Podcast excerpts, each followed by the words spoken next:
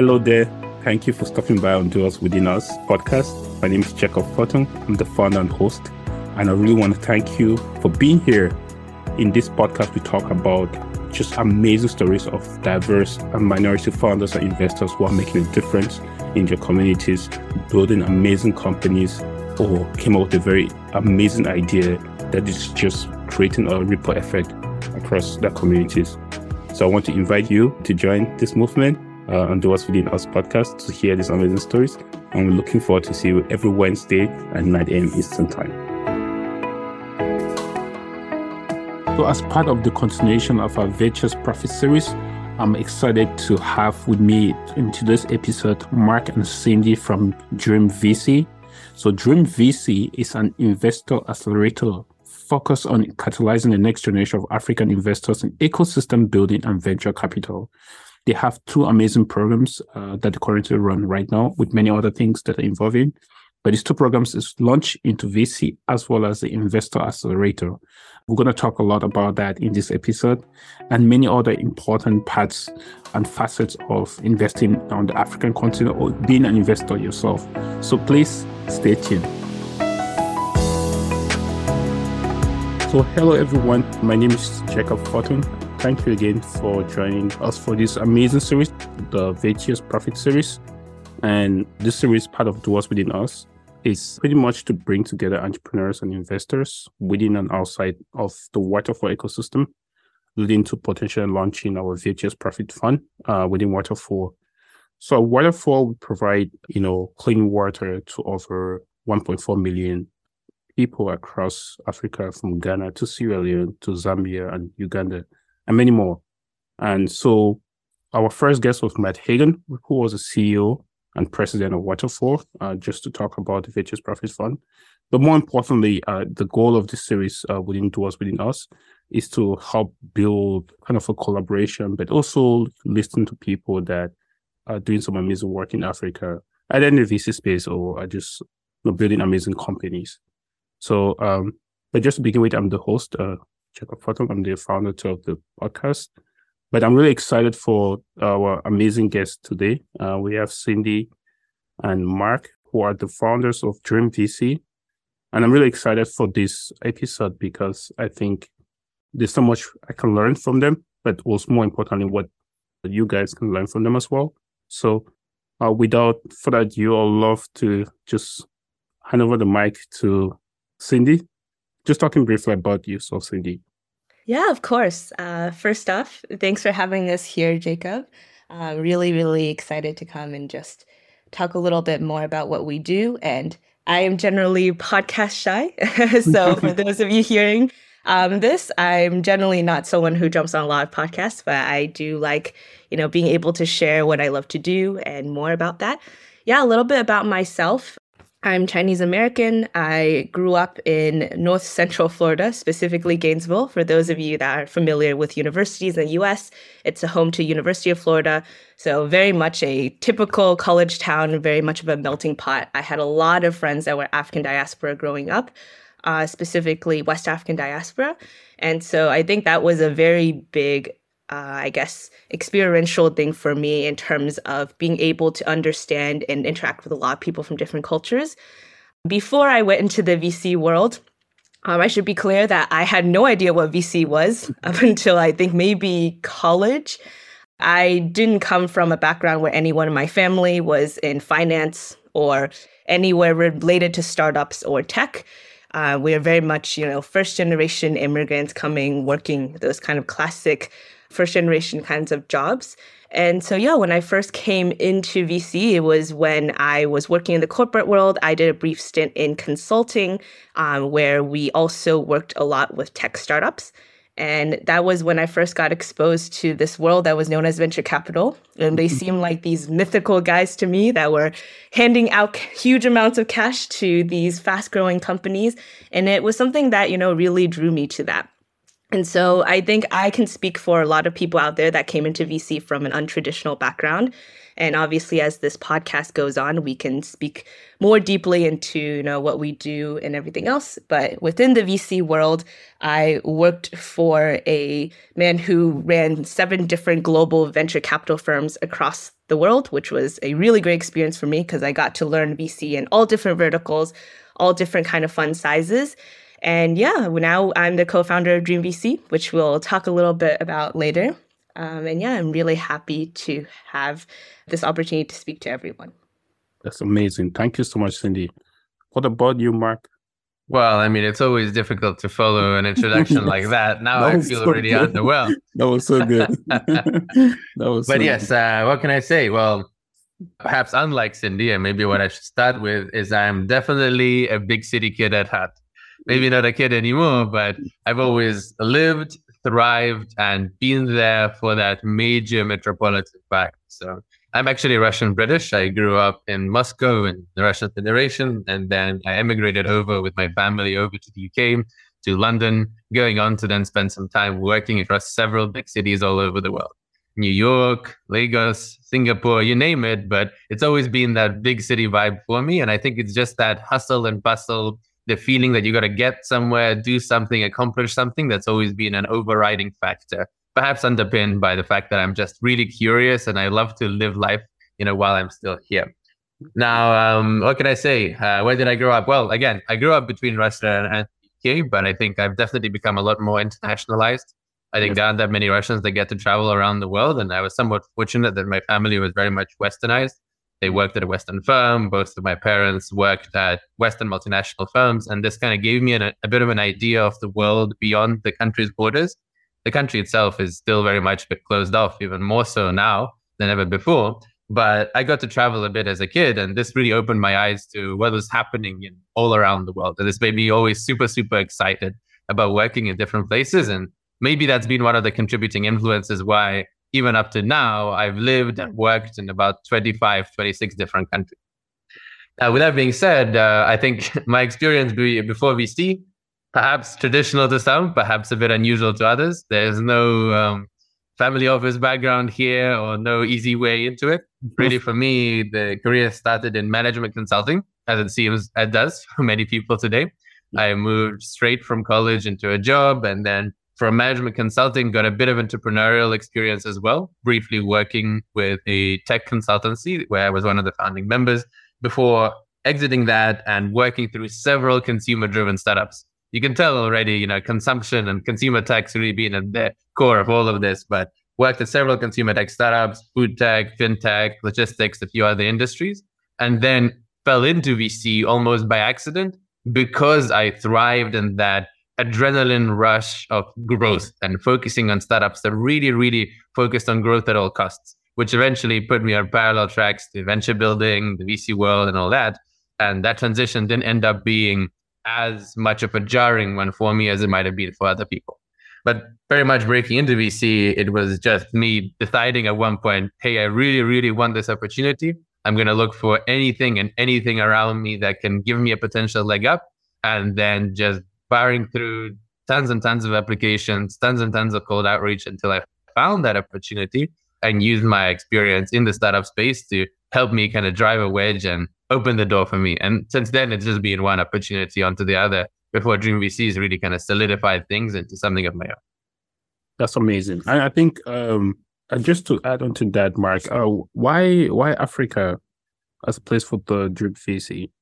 Yeah, I mean, this is a story I can, that can be a podcast recording in its own right. I think on both my end and on Cindy's end, there's a bit different reasons for why we're based in Africa, why we're focused on Africa, why we're doing what we're doing. I think in my end, at least, I can speak to this uh, that for me, it was two really big things. One, it was that feeling of almost a home away from home. I've mentioned I've lived and worked in different places all over the world, and that's partially because I've never felt at home almost anywhere since moving as a kid. I've always been moving around, always working in different places. But when I came, I got a bit of experience of working on the continent. I thought, wow, the problems are all the same. Mm. Yes, the food's different, better in my opinion. Yes, the culture is a bit more jovial and lively than it is in Eastern Europe, but at the same time, the problems, the infrastructural problems, the societal problems, where we have mass brain drain, where there's infrastructural deficits, where there's a lot of potential, but there's so many barriers to that are limiting that potential. That's all the same. And I've never felt that, that similarity as strongly as when I started working in Africa. And that's been a consistent, passionate factor that keeps pushing me because it feels almost like I'm contributing to people I really empathize with and I can relate to.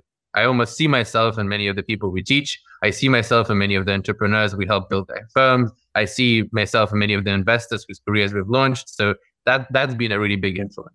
And I think the, the second thing is I got a bit of experience of this directly firsthand. So mm-hmm. I mentioned how I jumped between startups and VCs. And in that process, I got a very first-hand look at how some venture builders had operated on the continent, specifically with the building of Jumia and the West African startup space. And to me, that was really eye-opening. I thought, wow, you have a market where almost none of the factors would suggest that a amazing startup would be born. But despite this, the collective effort of a ton of really talented individuals working together to build something out can create an innovation giant, right? And to me, the fact that this was possible, something that I thought was impossible today in Russia or Ukraine, but which is possible in markets that are arguably much more difficult to do business in, like Nigeria, it really gave me that factor that this is where I want to be for the next five, ten, or hopefully, you know, indefinitely years, and building and working in such amazing environment. That's that's incredible. I always tell people, I mean, beyond the VC space and doing some very serious work that has impact on people I think, Cindy, I would love to hear a little bit on your take on this uh, before we go to the next section. I think Africa is just, I mean, I grew up there, but Africa is just, it's just, it's just fun when you're, when on the continent, uh, you know, those the, the, you know, the vibe, uh, how the people interact with one another. It's just a very, I think personally, it's just a very lively place uh, to, to work in and also to live in. And as you said, uh, Mark, there's just the when you meet a group of talented people, very diverse, uh, that come together to build something great. It goes a really long way, right? And you can see you can see the progress or the impact rather, sometimes in real time. So I get really excited when I meet people like you, Cindy and Mark, who have committed, you know, the rest of their life, I, guess, to build a continent, and and it's it's really it's really humbling, but it's also very. Uh, I, I, feel very, you know, just excited to see that you guys are bringing your talents um, and also, you know, you know, working with people to make a difference. I think Cindy, so I think you grew up in Florida, and I'm I'm curious, is the weather similar to the weather Nigeria? Is the food? Uh, I know you said you had some friends, Africans in diaspora. Uh, yeah. Just can you just give a little bit of if you saw some similarities? And I know you guys have traveled. If you go like you guys have been almost everywhere. I think Nigeria, South Africa, Kenya. So uh, did you see a lot of similarities with that? And did you feel at home as you know, as maybe somehow Mark alluded to, right? Is that something that you you, you experienced? Uh, I think first off, weather, we definitely get as much sun and as much rain and as much craziness um, as you would get in West Africa. So I think weather wise, I deal with the warm weather uh, much more so, um, better than Mark. And I think second, it's very difficult to weigh in, but I think food is definitely, you can't really beat, you know, jollof rice and suya and a lot of these amazing things. We won't get into the jollof rice debate because I'm sure there's people that hold very strong opinions about that. Uh, but yeah, Mark and I, I think specifically, even when we first got started working on the continent, we worked most directly with the West African corridor, um, specifically Nigeria. Yep. A lot of my friends growing up were Ghanaian Nigerian diaspora. But I think because of that, we are most familiar with the Nigerian tenacity and the spirit and the culture. So they will always have a soft spot, you know, in our hearts in terms of startups that we work with and people that we know. And some of our closest friends and colleagues are still in Nigeria. We'll talk about this later in Dream VC, but I think our fellow group is, what would you say, Mark, 50%, 60% Nigerians? Uh, that's too much. at least, at least 50%. Over index. Come on. Uh, but yes, Cindy, you're right. I think, yeah, Nigerians have that. Um, they have that, you know, entrepreneurial, uh, exemplary entrepreneurial, uh, you know, just spirit So it does make sense. It does make sense. But yes, if we get into the Ghanaian versus Nigerian jollof, it's gonna cause problems. People might unsubscribe to this podcast, so uh, we're just gonna gonna keep it out of the conversation. So yeah, just uh, Cindy, you can just go ahead. I, I think if it's for uh, uh Mark, please open to you. If you just talk a little bit about uh, what Dream VC is about. By the way, that's a great name, uh, Dream VC. Can you, someone can just uh, give us a sneak peek of, of what Dream VC is and just briefly about the work you guys are doing at Dream? Yeah, of course. Um, Mark, maybe you can speak after I go on how we came up with the name. It's a bit of a funny story, actually. Uh, so thank you, actually, for complimenting the name. So Dream VC, I think, very first point I want to make, which is a big disclaimer, is for those that are not familiar with what we do, we are not a venture capital firm. we are not a fund. We don't invest in startups. I think a lot of people ask us that, like, why are you called Dream VC if you're not a VC? But the main reason is that we do operate in the venture capital space. So Dream VC is essentially what we call a quote unquote investor accelerator. So we train aspiring investors. Um, and we train them specifically on the nuances of how it's like to invest across all the 50 different ecosystems on the African continent. Because the way that startups grow, the way that investors have to support those startups and the way that you have to deal with a lot of different social, political, infrastructural issues and everything else is going to be very, very different from the way that you're taught how to be an investor and how you might operate as an investor in most other parts of the world. And it's super, super exciting because the African continent is the last ecosystem to really discover venture capital. So there are a lot of ways you can shape the negative aspects of VC and the ways that certain problems have really grounded into the venture ecosystem elsewhere.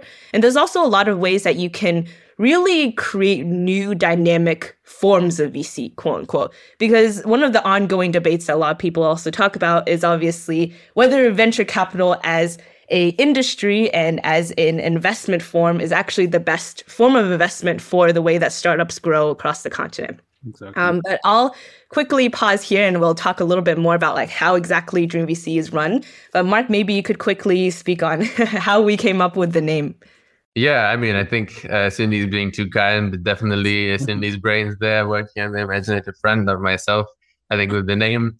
So I really think for us when we were setting up Dream VC, the naming was quite important because we were quite conscious of how the brand value of education, of teaching anybody anything, is very closely associated with the brand value of the name or the naming convention. Yep. And we had we had ideated hundreds of different names of what we can call the idea of uh, Dream VC, mm. dreaming of a new world. We were thinking along the ideas of perhaps something that was somehow inspired by moving from you know point A to point B, where point B would be a better reality, where VC was accessible, where VC wasn't opaque, where it was possible to understand where you're going, and then we come up with a couple of different ideas. I recall I even had put down three or four of them, which were really, really long. And then we were sitting down through these, and I think if I recall correctly, I mean, correct me on this if I'm wrong, Cindy, but we're looking at them, and then Cindy just said, like, why don't we just cut away like most of this and just say Dream VC? Mm. Because for most people, when they think about working in the venture capital space, it's not a tangible reality. Unfortunately, the space is very, very opaque. Yes. Very difficult to break into the space. And statistically, you know, less than 1% of people, even in the tech space, that are going to end up in VC right now as things stand. So for many people, it's a dream. Yes. They want to dream of breaking into the VC space and they dream of that idea. And we thought, well, we are bridging that dream because we work with people who are these dreamers, these African dreamers, people who want to invest to build something on the continent, and we're getting them towards or building that connection between them and their careers and their unique insights and the VC space. And so that whole concept of dreaming of VC kind of became my identity. And mm-hmm. helping people to realize that dream as that bridge is also one of the reasons why, you know, it's Dream Space VC you know, just Dream VC in one way. So I think that's kind of the uniqueness of the name. But again, Cindy, let me know if I missed anything. Actually, uh, we're currently uh, building a VC fund. And to speak the truth, like literally just learning about just the process, you know, of it literally is a, like what I knew and what I'm actually doing now. I had no idea what I have to do. Like who do I talk to? How do I set it up? And it was just very opaque, right, Mark? And once you get into the nuances of it, it's just um, it's just like a different universe. what the hell is going on? Uh, so I think that Dream VC, like genuinely, I think it really fits the need. Like it's the core, the quintessential value of how we need to have that conversation, especially for people who don't know about VC. So, I mean, Cindy, I think you can do a second career on branding because that's really good um, in terms of actually addressing this problem. I think one thing about the Dream VC, I think uh, that was I also found very impactful was, and Cindy, I think you mentioned this about like the vehicle of investment in Africa. I think VC fund has always might have seemed to be kind of the traditional way of uh, investing entrepreneurs. Uh, and maybe you can elaborate on that, or Mark as well. This starting this like more of like the accelerator, investor accelerator. One of the reasons why you didn't just go directly to the VC fund was it part of the reason, or was this something of like I know you have talked about it, but why the investor accelerator rather than just a traditional VC? Was it influenced by just the fact that you guys thought of you know traditional VC fund might not be the only solution? Was that part of it? I mean, I think for us, we saw that there was far more impact that could be done in how we fit into the ecosystem at the moment, right? Because I think anyone who is actually work directly on the ground across the ecosystems will know that capital is not just the only pressing need that is in the ecosystem, even though it is one of the most fundamental needs. And a lot of the mm-hmm. startups don't get the capital that they really, in my opinion, deserve to grow. I think there are still a lot of gaps in the ecosystem, specifically in people that are local on the ground or those that are willing to roll up their sleeves and actually get involved.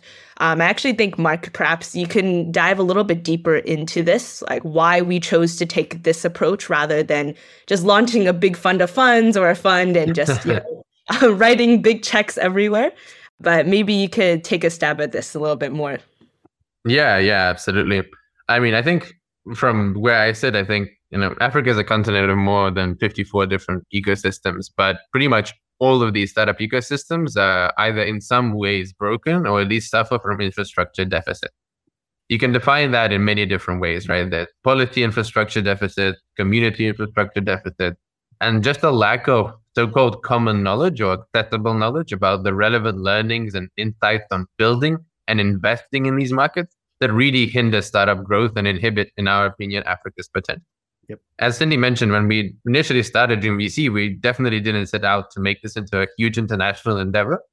Might have changed since then, but you know the reason Dream VC came about as an investor accelerator as opposed to a fund was that realization of a very very acute need for people to build that bridge between the existing VC world, the existing VC space, both domestically on the continent and off continent, and the much, much wider pool of people who wanted to somehow contribute to the world, who wanted to help startups build more effectively, who wanted to help investors invest more effectively, etc.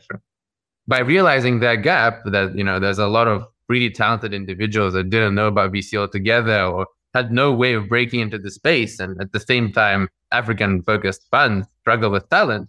There was a key niche that we saw, and we wanted to say, look, this is a niche we recognize we are somewhat privileged in being one of the first people on the continent to try and tackle this niche head on.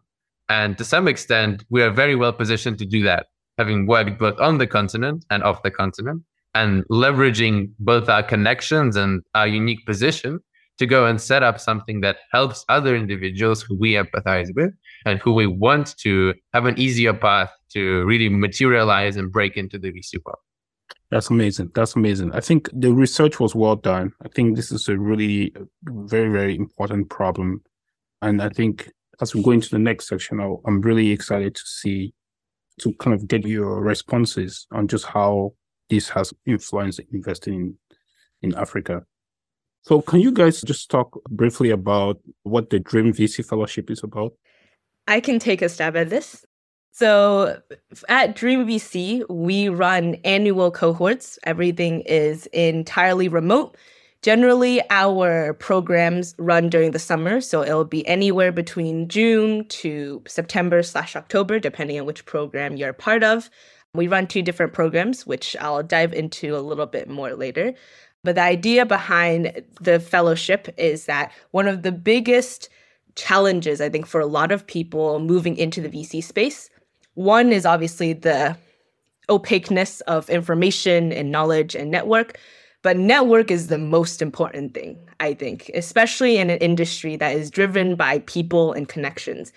And for Mark and myself, we remembered how difficult it was to build up a network and build up a social currency. And it feels like you're knocking on countless doors and two of them opens. Mm. So, our main idea in the actual fellowship itself is aside from just people learning fundamentals like what is an investment memo? How do you conduct due diligence? How do you source startups? It's also really having a community building approach and making people actually foster connections with each other because there are a lot of people that are stuck in what we call ecosystem silos. So you're in Nigeria, you interact with just Nigerian startups. In some cases, maybe you're only interacting with just Lagos based startups, right? But there could be a lot of valuable lessons and connections you can learn and build with people in Kenya, with people in South Africa, with people in Morocco. And our idea with our fellowship is that every year we have a smaller cohort, quote unquote, compared to maybe how a cohort might be like for people going to university where there's hundreds of people, thousands of people.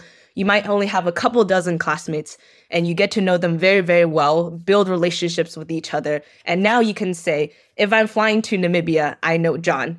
If I'm flying to Cape Town, I know someone there. And it's just a social currency that will always ever grow because alumni connected to current programs, participants, and more. Um, but yeah, just quickly on sort of what our fellowship programs are we have two main programs. One is called Launch into VC. The other is called Investor Accelerator. They run concurrently, so it's not possible for someone to be like superhuman and be in two programs at once. Also, because both of the programs have very different structures and focuses. Mm-hmm. So, Launch into VC is much more skills based, less knowledge based. It's generally three to four months. It's like an intense boot camp. So, for people that are familiar with startup accelerators, this is the closest thing you are building fundamentals and practicing real life skills you would use within venture capital every single week, every single day. Um, and Launch into VC is generally on the younger end of the experience spectrum. So most of the people here have one to five years of full time work experience. They come from all different types of backgrounds, all different countries. But the idea here is that upon graduating from the Launch into VC program, you can work full time as an analyst and beyond in a venture capital firm, no problem without needing that training. Right. And most VC firms don't have that time to handhold you and train you, unlike a corporate, for example.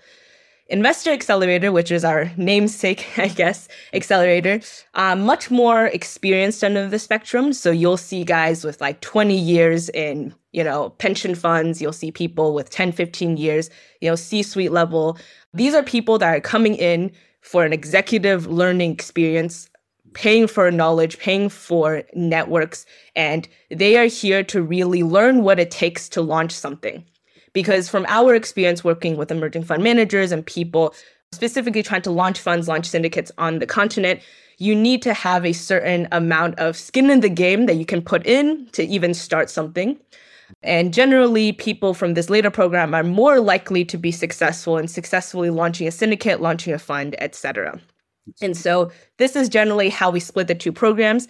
There could be some overlap, but generally we see that there is a pretty big, I guess, experiential gap between these two. But there are bridges built between the programs. So it's not like if you're in Launch into VC, you don't have any interaction with people from the other program because it's still the experience of the community altogether. And I should mention that Investor Accelerator is a little bit longer. Yes. They're both remote, but Investor Accelerator is five to six months. So, for example, you would go and start in June and you would wrap up the program in, let's say, late October, compared to launch into VC, where you might be done by August slash September.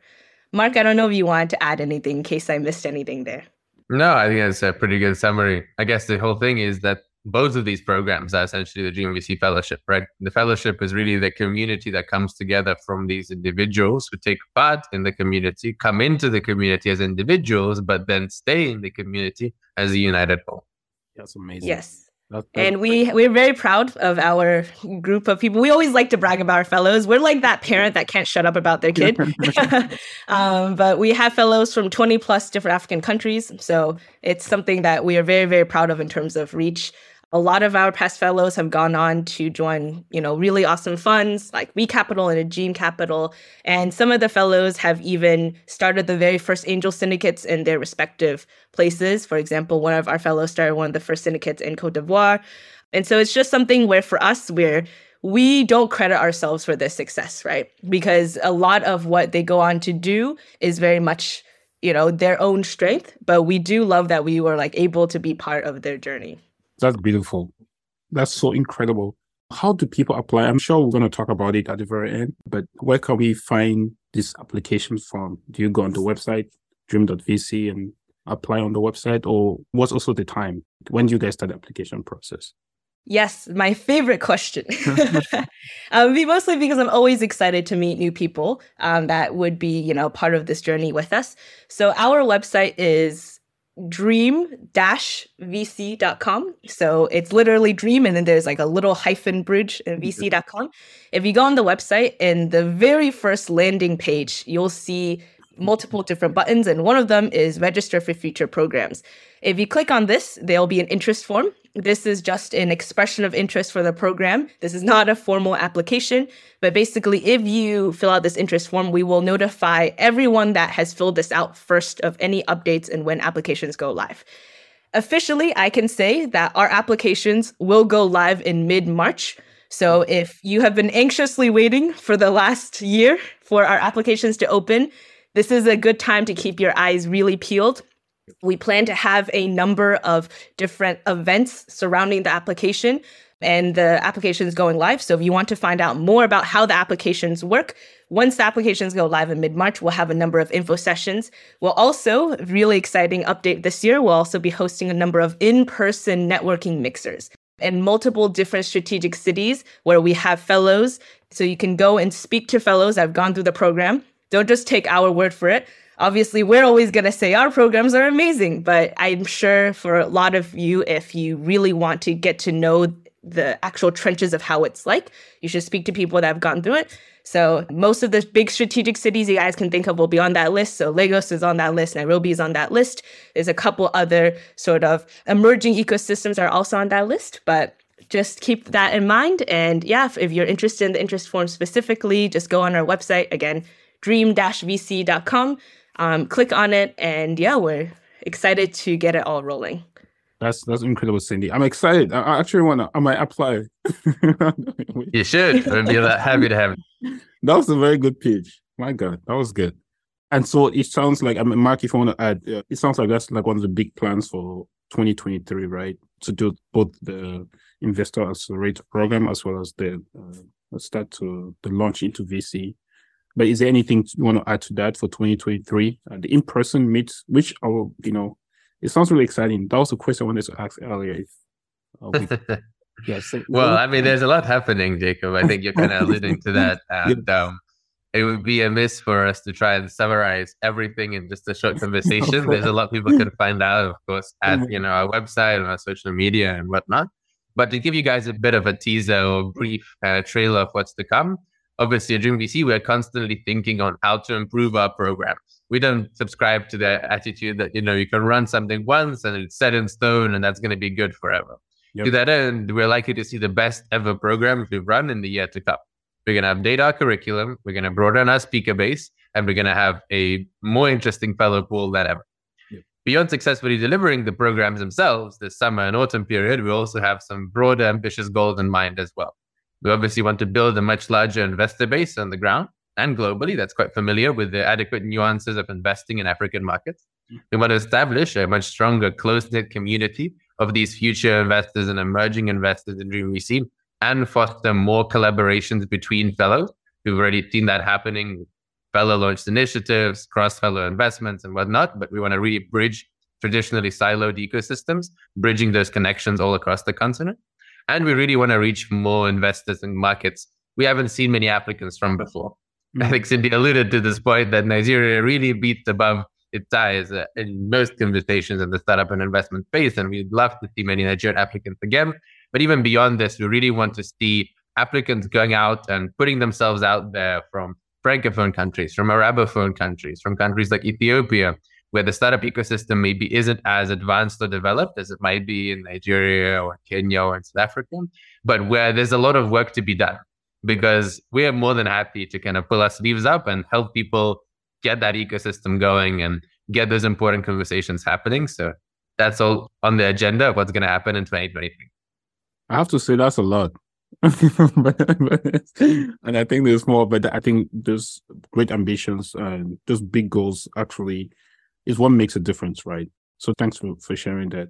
So we're going to switch a, a little bit over now to just more about being on the African continent. But I think one thing that I, I just wanted to get your take on it, Cindy, as well as Mark, is can you just share a little bit about what you guys think about the importance of diversity and inclusion in the African startups, you know, seeing or more importantly in the investor ecosystem. I think what I mean by that is, you know, Mark, you mentioned about like just expanding to other countries but more importantly, you know, having female founders, uh, female investors, and just making sure that everybody there's some equity in the entrepreneur and investment space. Do you guys have any thoughts on that or experience on that, and why do you guys have that, and what do you guys believe perhaps why we should be thinking about about that moving forward?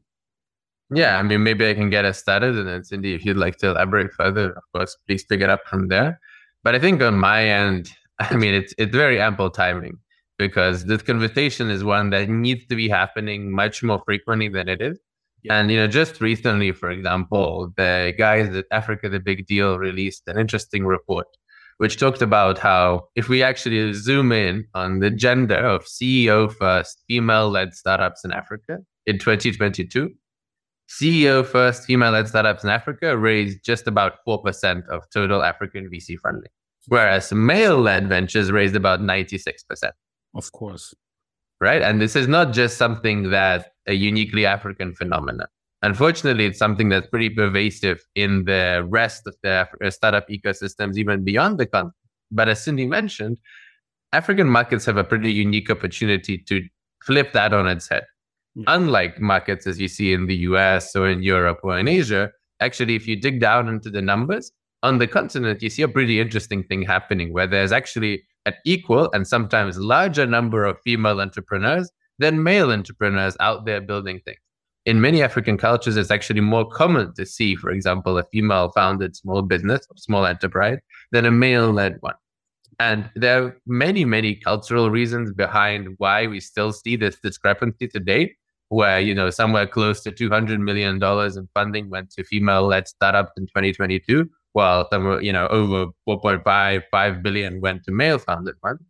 But a critical contributing factor, in our opinion, is the low number of women in the VC space that are actually focused on Africa today, that are actively looking to invest in other female led businesses, that don't have that underlying bias of investing in someone we empathize with more, and that are out there potentially supporting female founders and taking critical steps towards raising VC funding.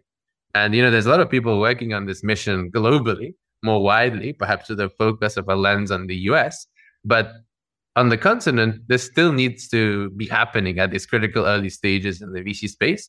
Otherwise, it's just going to end up in the same situation as in America or in the UK or in Europe, where you have predominantly male dominated VC space, funding predominantly male led startups, and missing an amazing investment opportunity of being just equitable in keeping your eyes open and investing in great opportunities out there. Exactly, exactly. That's well said. Cindy, do you have anything to add to that? I mean, I think this can again be like a conversation all in another podcast. I think Mark made several very, very important points in the sense that I think oftentimes when you hear news or discussions about this diversity inclusion problem, it's either way oversimplified, everything being made black and white, or it's a case in which it's way overcomplicated, in my opinion, because I think there are a lot of multifaceted reasons why the pipeline of female founders going into tech or specifically venture backed startups is low. There's also a reason why there's a low pipeline of women moving into the VC space as well. But I think the way that I see it on the founder side, the first thing, which Mark had already mentioned, was just that perhaps the way that we've traditionally seen venture capital financing and the types of startups that have been backed are not necessarily a huge portion of the types of businesses being built by the female entrepreneurs that we're seeing on the continent. A lot of those businesses and business models are not going to grow in the same way that a hyper growth, grow at all costs kind of um, business model would in perhaps other countries or other industries. And I think it's just a matter of being able to really hammer home that this is a big problem, even in the VC space. When I traveled last time with across the continent, I made a very conscious effort to reach out to a lot of the different women I knew that were working across different hierarchy levels in the VC space. And it's really interesting because actually you see that there isn't a sort of low number of women actually especially in leadership roles in some of the vc spaces specifically north africa east africa. You see many many women that are in like very you know c-suite leadership kinds of roles but yet it's very different in some other aspects. So in, if you go and see west africa for example you see perhaps a lot of women working analyst associate roles in vc but you see very few female gps so i think it's a lot of cultural dimensions to it which people perhaps don't always take into consideration. It's not just one solution fits this problem, right? But I think the main point that both Mark and I are trying to make here, and which I think most people who acknowledge this as a problem also agree, is that this is a problem. There are many ways to tackle this. There are some very great initiatives and people out there that have done a lot to try and further this cause. And yeah, I think we're finally starting to get to a point in the ecosystem where with so much more data at least available, people can't deny reality anymore, right? It's easy to deny reality when you don't have numbers and actual facts. But now that we do have a lot of amazing individuals are actually tracking numbers down, we can at least see if we can move the needle forward and changing some of those numbers and bumping them up. That's well said. Well said. That's all I have to say. So as part of that, I think uh, we had talked about this earlier with Dream VC. So just beyond the what we just talked about, you know, inclusion and diversity, the element of the role of education in in African startup investing. So I'm guessing you guys have run this program last year. How was that actually amplified? As you said, there are some data points that come out of that. Does that suggest that no, education has to be a critical piece of how we are thinking about investing in or kind of building investors in Africa. Can you just share a little bit about the experience, what that has been, and how you see that as a very critical part of, of how we develop the African uh, continent uh, from the entrepreneur and also the investment space?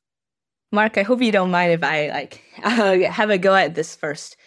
I think the very first thing that we really saw in our experience running the programs was the impact of the network effect mm-hmm. of people across ecosystems actually communicating with each other for the first time and realizing, oh, wow, like the startups in your ecosystem also have this same issue.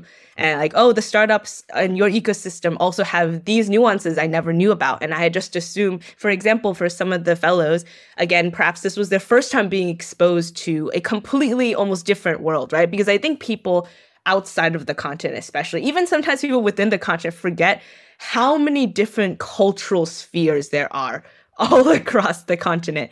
It's going to be very difficult looking at Francophone versus Arabophone Africa, for example, whether it's language and culture and nuances. So I think that was the first thing was people actually communicating with each other for the first time and then building those necessary bridges to then go back, use that knowledge, use that impact to really build something from the grassroots up within the communities. Yes. I think the second point for us is just us being able to dispel a lot of what we call bad player behavior in the ecosystem. And what do we mean by that? We've mentioned already how this is one of the last ecosystems to discover VC. And I think one of the negative aspects of venture capital across the world is that there are a lot of sort of bad, um, I guess, hypocrisy going on. A lot of people that perhaps don't act actually in the best interests of the startups that they're supposed to support, etc. And what we really want to try and do is shape this culture of these next investors coming out so that they are abiding by a certain level of ethical behavior, a certain level of dedication, a certain level of collaboration rather than distrust. And this is especially important because you're dealing with a lot of people that have come from cultures that have, in the past couple of decades, dealt with a lot of upheaval, a lot of distrust, a lot of, you know, use from, you know, other kinds of social political factors. And so I think that's something else that's really, really important to us. And one of the biggest learning lessons in all of this. Um, but I think, of just final point, I know this is a bit of a vague way of going around and answering the question. But when you're talking about the role of education in the VC space, there are a lot of differing opinions in the space on whether or not you can actually teach someone how to be a good investor. Yeah. So, a really great quote I think I can pull up is in one of our panels last year, we had Eghosa come in, who is the GP of Echo VC, uh, one of the best VCs probably on the continent, who, in his opinion, said that you need $20 million down the drain and a couple of years to really understand how to venture invest. And there are a lot of people that definitely share that mindset, right? There's a lot of people that believe there's no way that you can teach someone how to invest unless they actually do it. So it's kind of that idea that you need to put money on the line for you to learn hard lessons. But I think the way that Mark and I really see this is I like to compare it to cooking, mm-hmm. right? In all of the different cuisines around the world, there's certain people that are going to know specific things related to that cuisine and how to make things in that cuisine, similar to how someone from Somalia versus someone from Morocco versus someone from Nigeria would know very, very different things about investing on the ground there. But fundamentally, what we're teaching, if you're comparing it to cooking, is the fundamentals, right?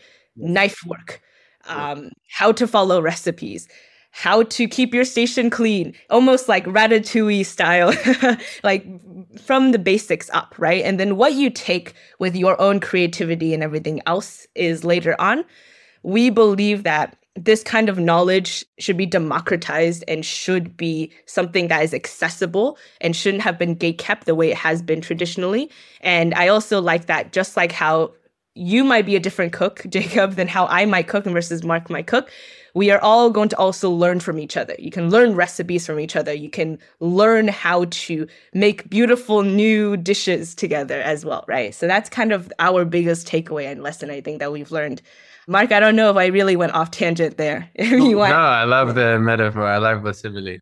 Great, it's great, and I think uh, you kind of answered two questions at the same time uh, that I was curious about. So I just have to say this: both of you guys have done your homework it's deep. Like it's not just a surface level platform you guys are building. It's very it's going under the root causes of what the VC space is. And I really commend both of you for doing that work. It's really impressive, like really critical because you know it's not just a, the access to more people, but you understand the network effect and, and what it means to to to bring in that ethical behavior, which is a very critical point. I think that ethical behavior in VC fund is a different episode as well. It's, it's, it's a very impactful one.